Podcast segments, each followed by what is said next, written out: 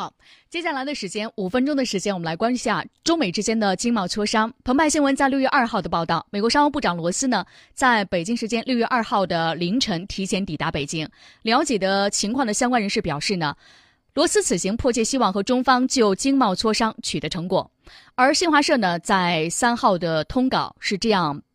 呃，为大家带来的报道。六月二号到三号，中共中央政治局委员、国务院副总理、中美全面经济对话中方牵头人刘鹤带领中方团队与美国商务部长罗斯带领的美方团队，在北京钓鱼台国宾馆就两国经贸问题进行了磋商。中方的态度是始终一贯的，双方就落实两国在华盛顿的共识，在农业、能源等多个领域进行了良好的沟通，取得了积极的具体的进展。相关细节有待双方最终确认。改革开放和扩大内需是中国的战略，我们的既定节奏不会变。中美之间达成的成果都应该基于双方相向而行、不打贸易战这个前提。如果美方出台包括加征关税在内的贸易制裁措施，双方谈判所达成的所有经贸成果将不会生效。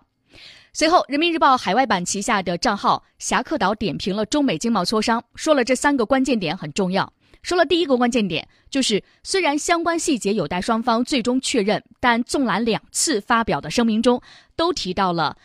美国农业和能源，而这两样无疑成为了中美经贸磋商的突破口，也充分显示了中方的诚意所在。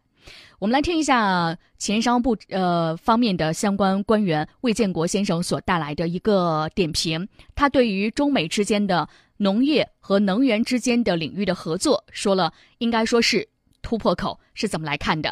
呃，我认为，呃，这两个领域，呃，在上一次的华盛顿共识里面已经提到了，这一次呢，是把它作为啊，整个落实我们这一次的谈判的一个切入口，也是一个抓手，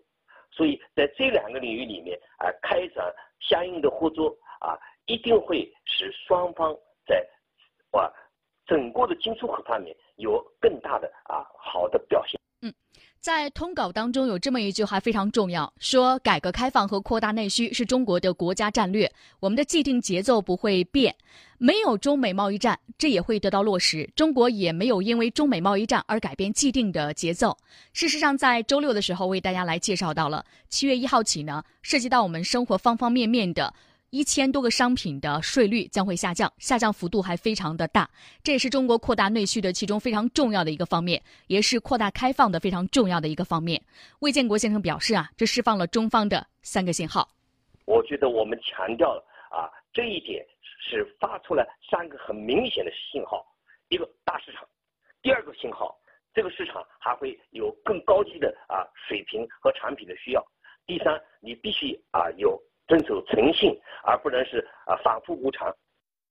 所以说，我们现在说中国啊是一个潜在的最大的市场，也就是说，可能到一个时间的临界点之后，它就会变成一个全球最大的一个消费的市场，就会超越美国。所以这也是我们的，呃，我们的优势所在。也是说，要作为一个负责任的大国的担当如何所在？通稿中有这样一句话说：中美之间达成的成果都应该基于双方相向而行、不打贸易战这个前提。如果美方出台包括加征关税在内的贸易制裁措施，双方谈判达成的所有经贸成果将不会生效。来听一下魏建国先生的观察。那就是告诉美国人，我们双方所谈的以上的成果，必须基于一个准则，那就是平稳。我们现在不打。我们帮赌能稳下来。如果在打仗的话，那么我所承诺的事情和我们双方承诺的事情都不可能实现。